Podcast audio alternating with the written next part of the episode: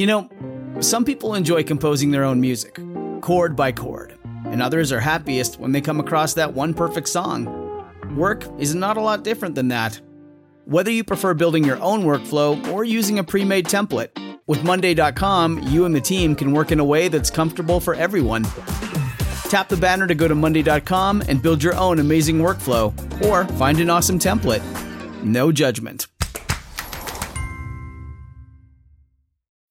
When you need mealtime inspiration, it's worth shopping Kroger, where you'll find over 30,000 mouthwatering choices that excite your inner foodie. And no matter what tasty choice you make, you'll enjoy our everyday low prices, plus extra ways to save, like digital coupons worth over $600 each week. You can also save up to $1 off per gallon at the pump with fuel points. More savings and more inspiring flavors make shopping Kroger worth it every time. Kroger, fresh for everyone. Fuel restrictions apply. Yeah. So we sat with him in the hospital room, and she was rocking him. She told him all the friends he had, and all the difference he made in uh, lives. And then she said, Nathaniel, in just a few minutes, um, you're going to leave my arms and uh, go in the arms of Jesus. Dear young married couple, you've likely experienced significant loss in your life.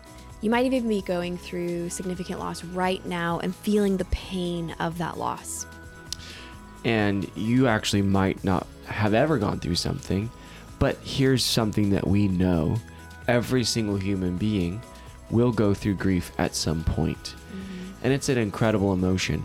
We actually have a lot of people that come to us that are grieving and are trying to figure out how to cope there are some people that have done a lot of work and it shows, and you could see them gaining ground in their situation. Mm-hmm. Then we have other people who have um, made the difficult choice to run from their grief or to not address it. Mm. So, because Dr. Norris is a professor, he has given us today, and if and if you're listening and you're going through grief, he's given you an assignment and it will show you how to do um, maybe a, a better job at coping with what life has dealt you.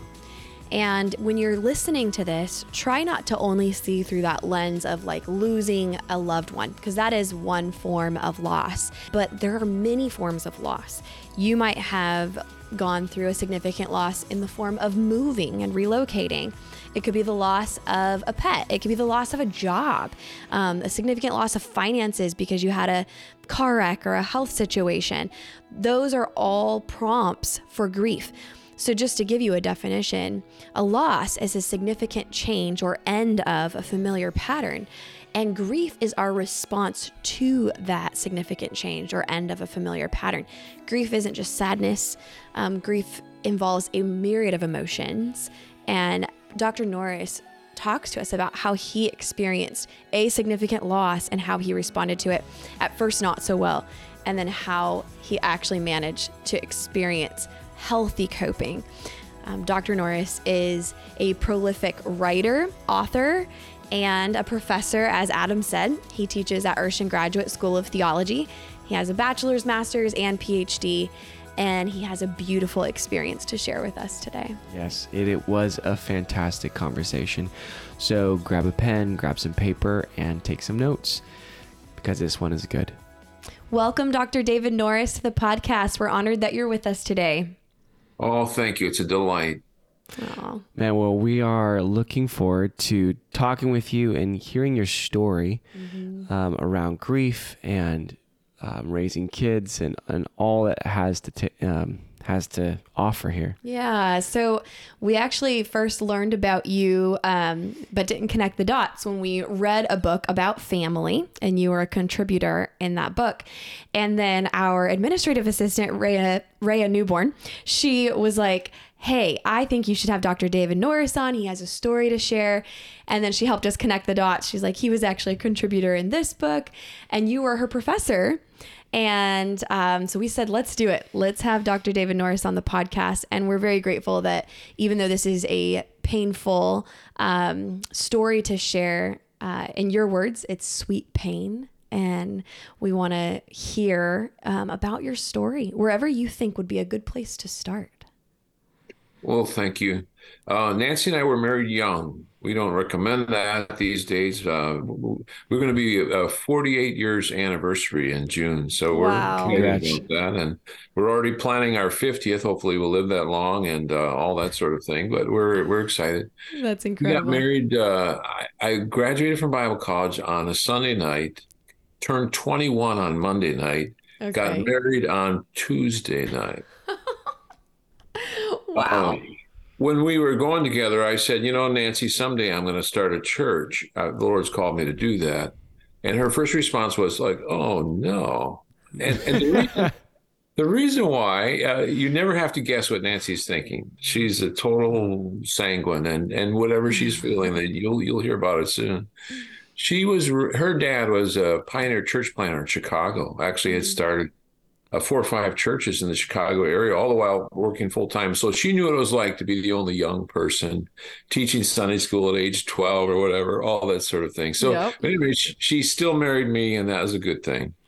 uh, we started a church in West Bend, Wisconsin when I was, uh, we were 24, and uh, we uh, wanted to have children and didn't seem like we could have any. We went to all the specialists and those infertility things they can be a little bit uh, daunting. And uh, so nobody was happier than us when it was finally announced that we were going to have a, a baby. Hmm. i went to all of the uh, appointments and did the whole pillow thing and uh, breathing and got everything ready to go. And the night uh, the day that uh, our child was due we knew the exact day it was due I, we, we had planned it I went to the doctor and he said, Well, there's something wrong with the baby. And I said, Well, what is it? He said, I don't know, but the not enough amniotic fluid, the head's too small.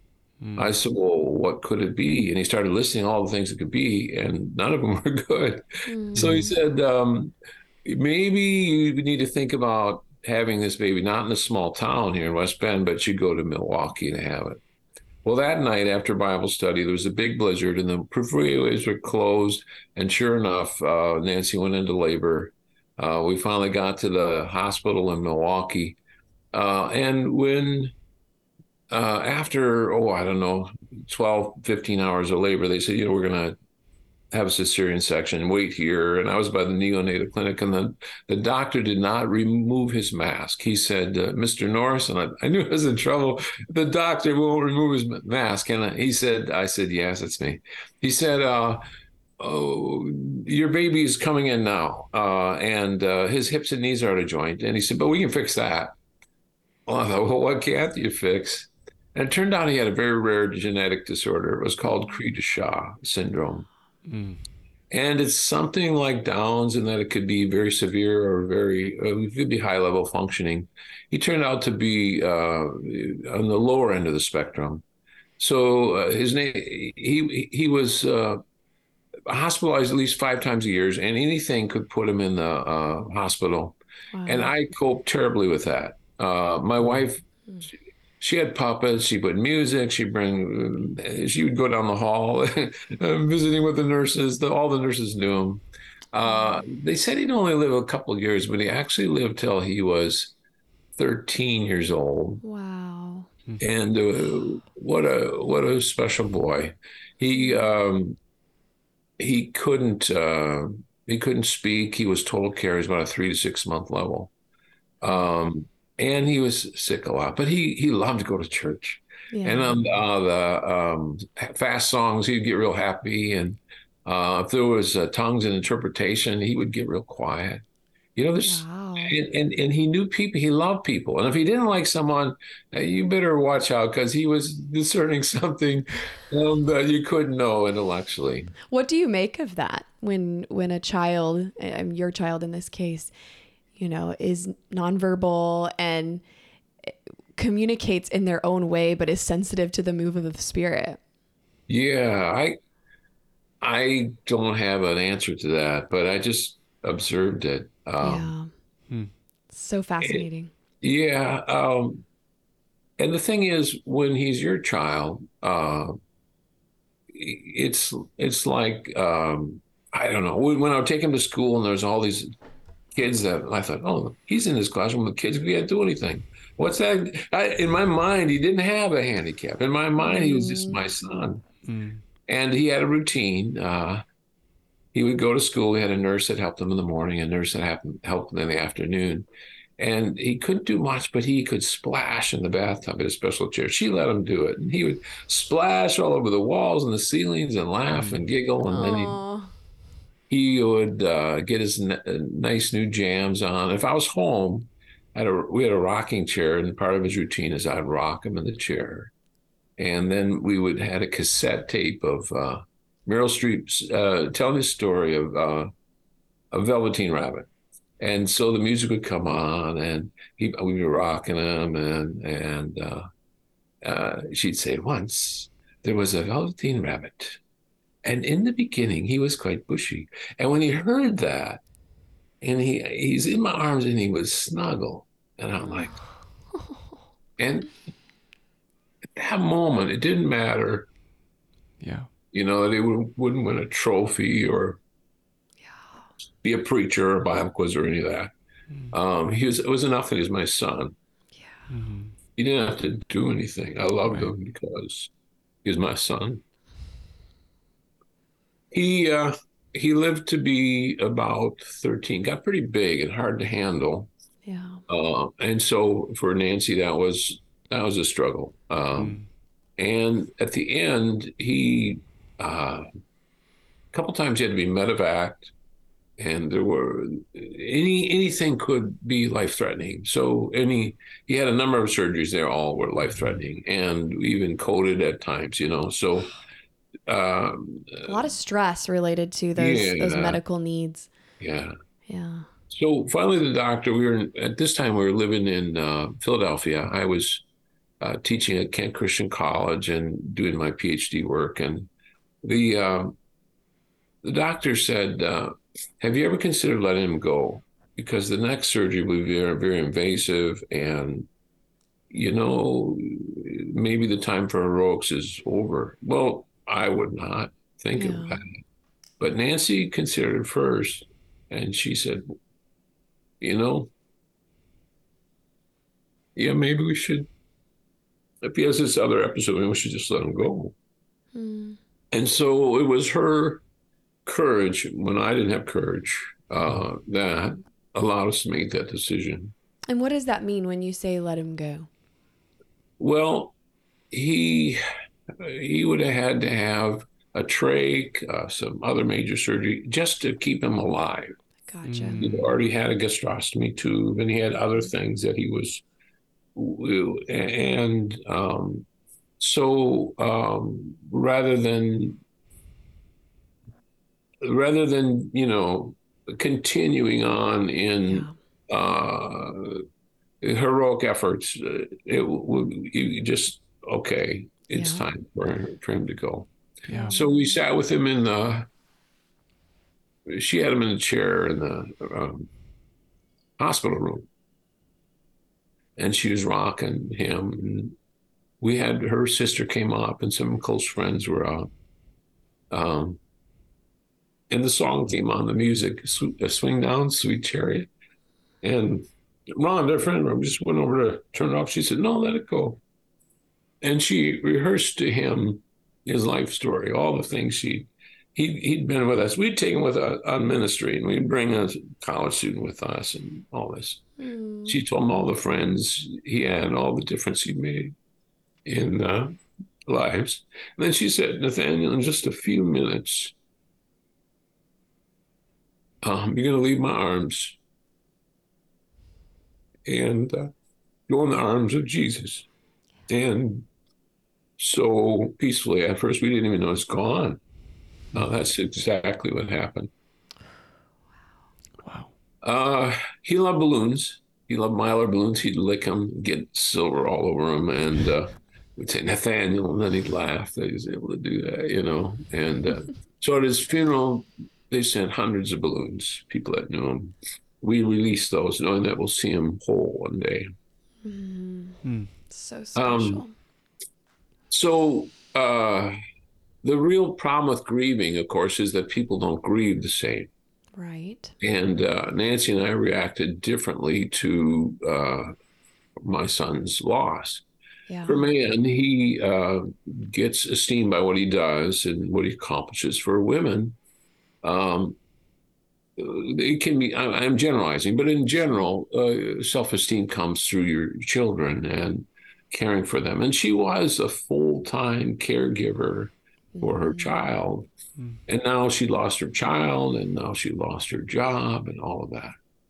We were, I was under a lot of stress. I wouldn't recommend anybody doing what I did, but I was pastoring a small church. I was uh, flying back and forth to IBC uh, to teach there. And uh, I was doing my PhD work. And then my son died. Nancy, she was running the education stuff at church, and she didn't want to do that. She didn't want to go to church. She didn't know if she liked people. Um, and then she was blaming me because I seemed to be going on with life Ah. and, and not remembering the loss of our son. Mm. So How did you guys I- communicate through that? Because that's that's perceptive in some ways for her to point that out. Like, hey, you don't seem to be grieving, and realize Yeah. that in herself that that was frustrating to her. Yeah. Oh, was, yeah. Well, and I I handled it all wrong. So uh, I wouldn't recommend doing what I do. I said, you, you know, you need to go see a counselor. I said she needed to go see a counselor. So um, not all Christian counselors are created equal. So we went to one we'd been to before, and he basically told her to submit. And that's the last time we went to Oh that my counselor goodness. because he just like missed the whole thing. He was kind of Oh. old school, older guy, and so then she went to another counselor who uh, was very non-directive. In fact, I think he fell asleep during her session. Oh my goodness. oh wow. So that would be then- tough to keep trying to find Yeah. someone after counselors letting you down. Yeah, yeah. Well, finally, she found a counselor that had been a pastor's wife. Mm. um, and she went to her and she was pretty directive uh, and and helped her a few sessions and after a little while she said do you think your husband would come Mm. and so finally she caught caught me dragging and kicking and whatever and we went from then on together and that was very helpful Mm. What did Because you I- learn? Well one of the key moments was when uh, the counselor looked at me and said, "Look, you're doing a PhD. You're you're bringing all these kids to, from the Bible college to the weekends. That's bothering your wife. You're doing this. You're doing that, um, and, uh, and and and then we had another conflict because there was a church." That wanted her to come on Wednesday nights and uh, for a month uh, train their teachers and do that. And I said no. Um, because I mean, who's going to do my church, you know? And so the counselor said she was she was very good. She said, "Well, do you pay her?" And I said, "No." And she said, "Will they pay her?" I said, "Yes." Well, she said, "Then it's obvious she should go." I said, "Well, you don't understand my culture." And she said, "Well, maybe your culture isn't the right culture." and so um, that was a great blessing to her to get away and to do something someplace else. And the, it took the counselor to sort of help me see that, and Mm. it really did help her. So, how did you distinguish both you and your wife between uh, work and ministry as a distraction during grief versus work and ministry as an aid to help process the grief? I don't think either of us did it right. I don't. I, I think I was doing it as a distraction, and that's what Okay. the counselor pointed out. Okay. And also something else. She said to me at one point. She said, "Look, uh, what are you trying to do here? Are you trying to get your father's approval because he's dead?" Ooh. Mm. And uh, uh, she wasn't right on that. It wasn't my father's approval. It was really my grandfather's approval. She was close enough where I, I was about to. She would let you argue with her, and I did when I felt like she was wrong. Okay. And uh, I, but I, I started to say something like, uh, yeah. Mm. I, I'm also uh, a, a journaler. I journal uh, Nancy immediately changed her whole focus. She went to hospice. She began working with the school uh, for special needs. Uh, she had me go with her to uh, a couple of different grief sharing groups, and she had was totally fine sharing. I struggled sharing. I hate that out loud, you know. Even so, though you shared in your journal, you processed via writing, but yeah, sharing with others was difficult. How, was how difficult. I'm, I'm just wondering because I think that's a powerful tool for helping people is writing, mm-hmm. but people don't, a lot of people don't take the time to do that. Mm-hmm. What would, like, what insights do you gain from writing and, and what would you, could you encourage people maybe like you that have a difficult time sharing while that's important to start journaling? Well, I think, uh, particularly men, don't think we have much to say you know we, we we list the things that happen whatever. But there's something about a magic of a pen and some people do with a computer some do with a pen. Mm. as you start writing and start feeling and let yourself feel um, you need to relive all those emotions uh, and you can't shortchange grief you know. You're going to grieve one way or another and it's going to come out one place or another if you're not grieving.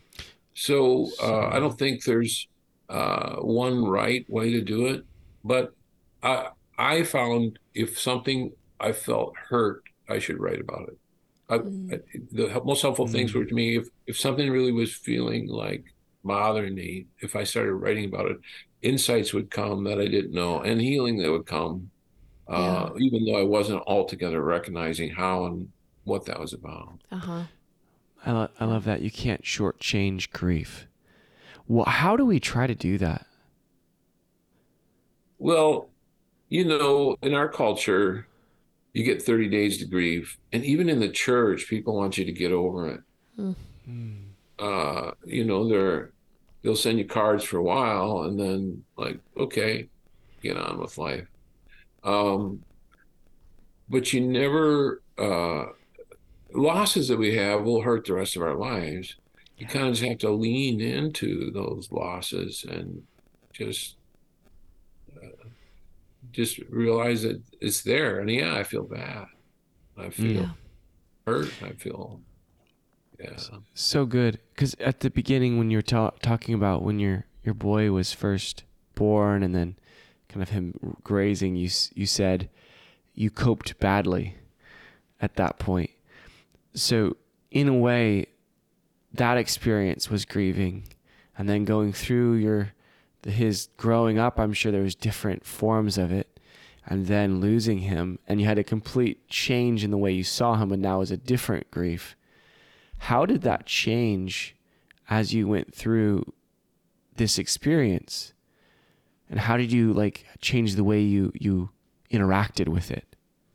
Uh, i remember I shared after Nathaniel was born, and the Lord spoke to me. He doesn't he doesn't tell you why, okay, but He'll give you little insights and helpful things. You know, why God, why God? I felt the kind of comforting voice. I'll give you compassion.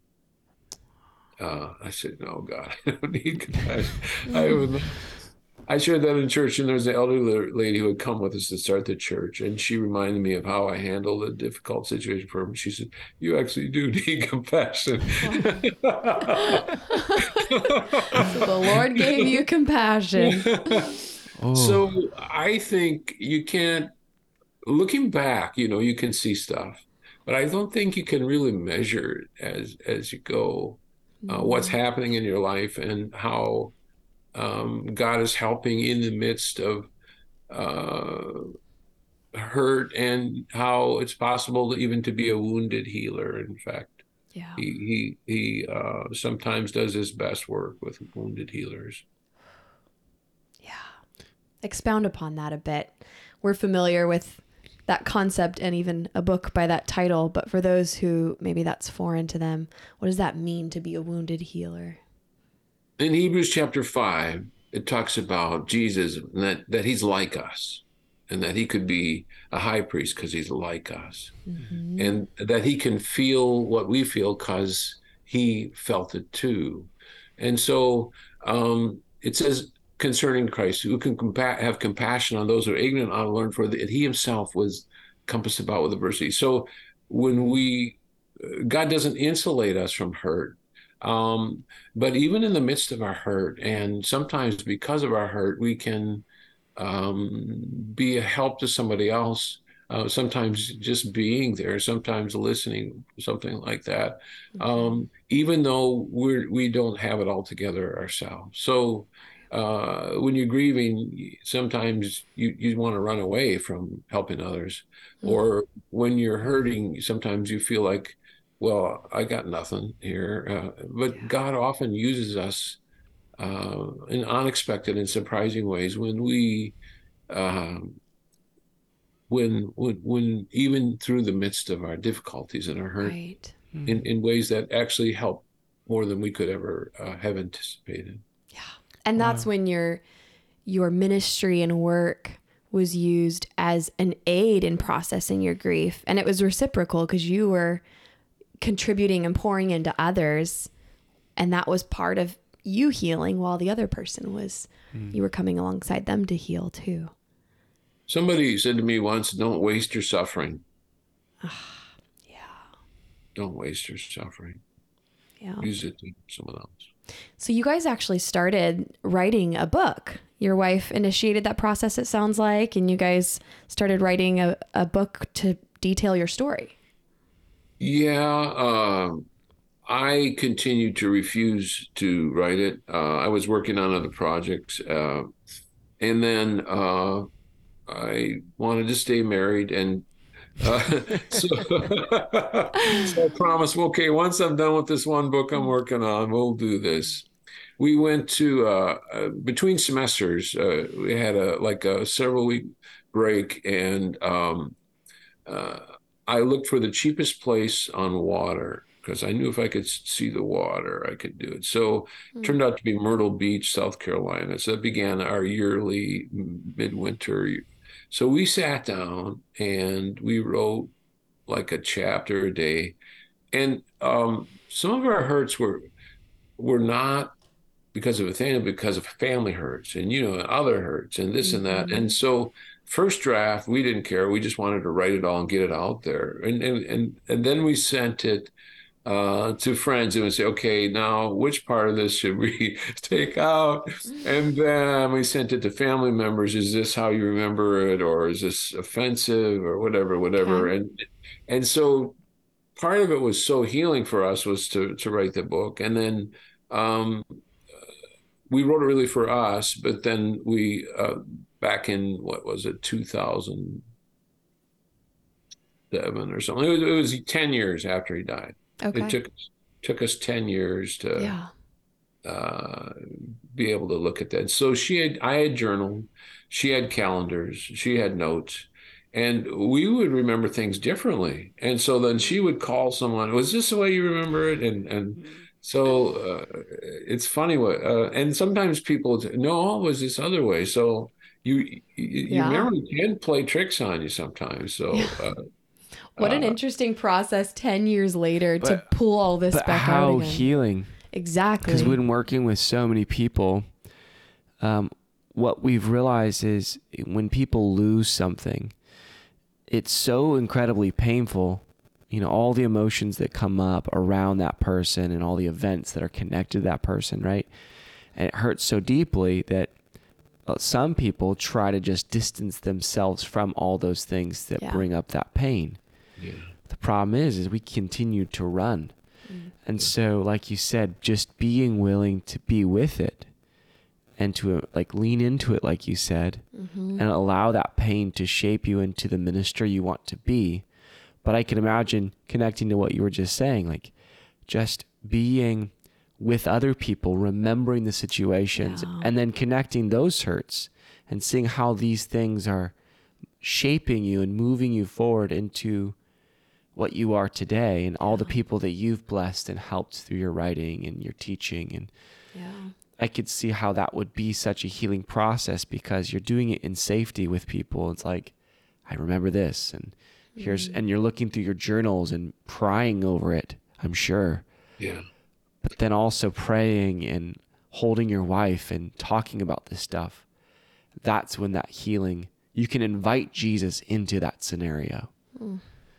I, I think Nancy and I working through it together was so. Uh, I, of course, you don't see it at the time, but it was such a gift to us in our marriage. You know. Yeah. Yeah. I bet. Yeah. So you guys wrote that book um, pretty much on a trip, at least first draft. Yeah, first draft, Uh-huh.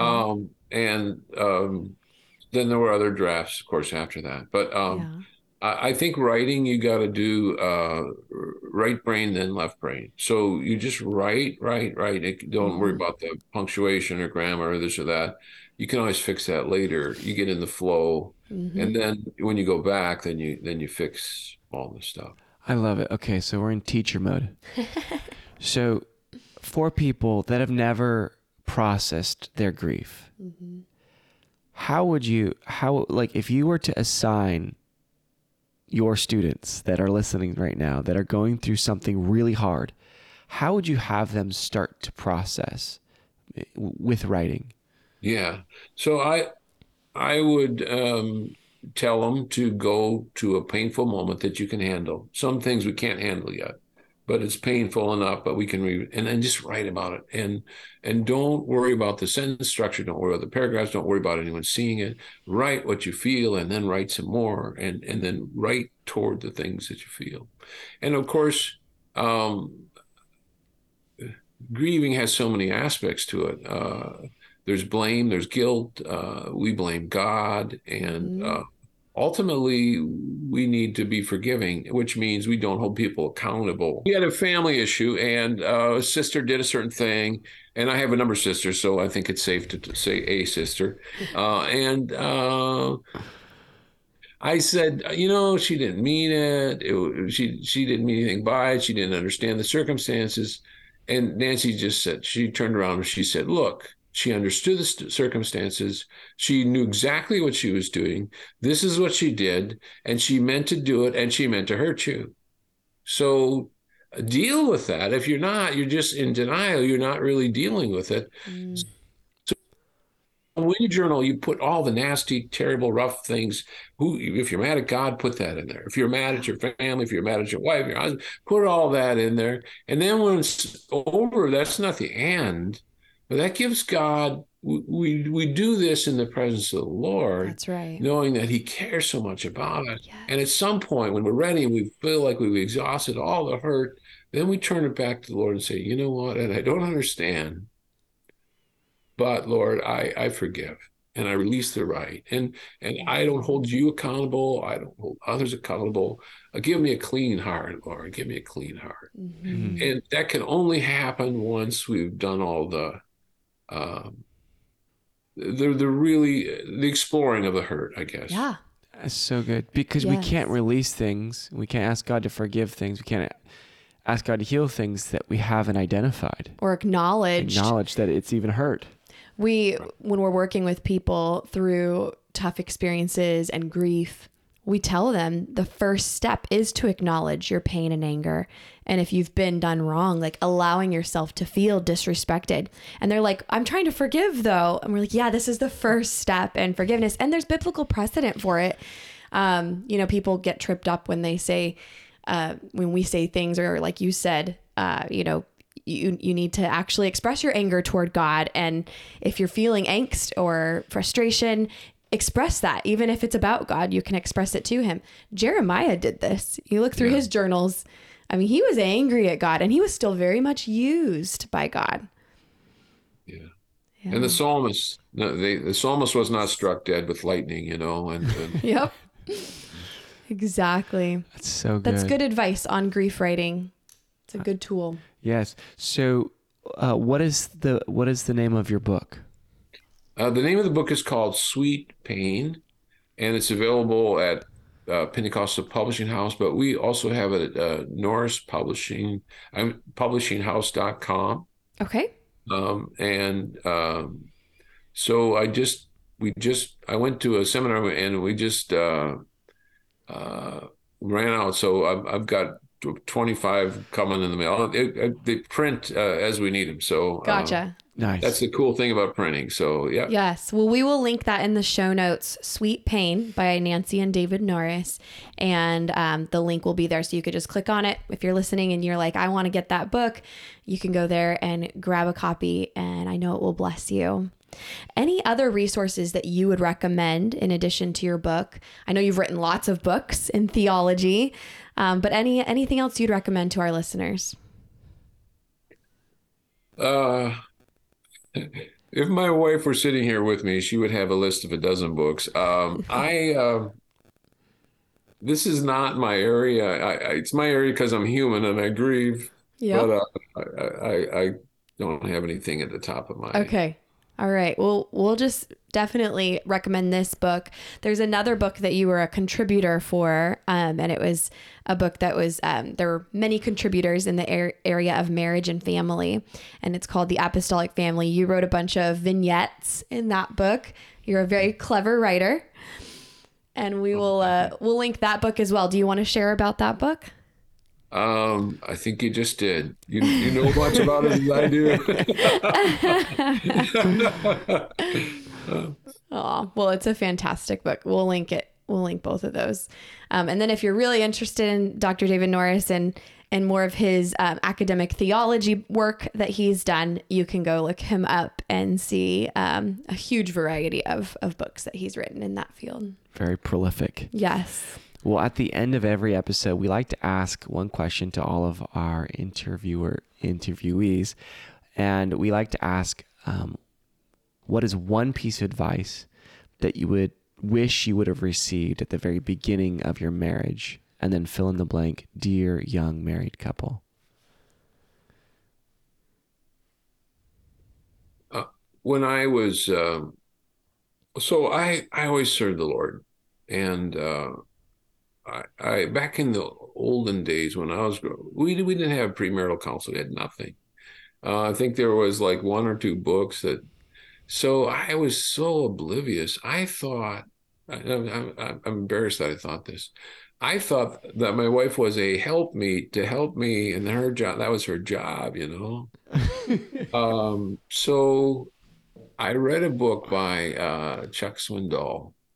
Uh, I don't know. It's I've been out of print a long time, but it, there are other books similar to it. It's called Improving Your Serve, and I was reading this book, and all of a sudden I had this revelation: like, whoa, wait a minute. Um, this is not a tit for tat. This is not a keeping score. This is not a she helps me. This is not a 50 50. This is my job is to serve her. Wow. And I had, I had somehow or not, I got married. I was been married several years. I had missed that. I'm like, what in the world? And when I changed my attitude about that, it changed everything in me. And of course, there are times when I go back to a default selfishness or whatever, Sure. but it's like, uh, Lord, uh, help me to be everything I can to serve my wife. And uh, I think that has contributed to uh, a happy marriage. So Beautiful. I'd say that. So, dear young married couple, serve your spouse. Amen. Yeah. Man, and and this is from a, a man that's been married a long time. 40, how many? 48 years? 48 years, June 3rd. Wow. Yeah. Happy anniversary. That's that's beautiful. yes. Thank you. That's beautiful. You know, I was thinking, I, I had the same, or nearly the same, you know, problem of, of insight here. I thought, man, when when you continue on in that path, it's like what Paul said. You know, it's like kicking against the pricks. It doesn't work very well. Marriage is hard if you don't learn to serve. So that's such beautiful advice. Thank you so much. And thank you so much for coming on here and sharing your wisdom with us today. Yes. Thank you, Dr. Norris. My honor. Thank you.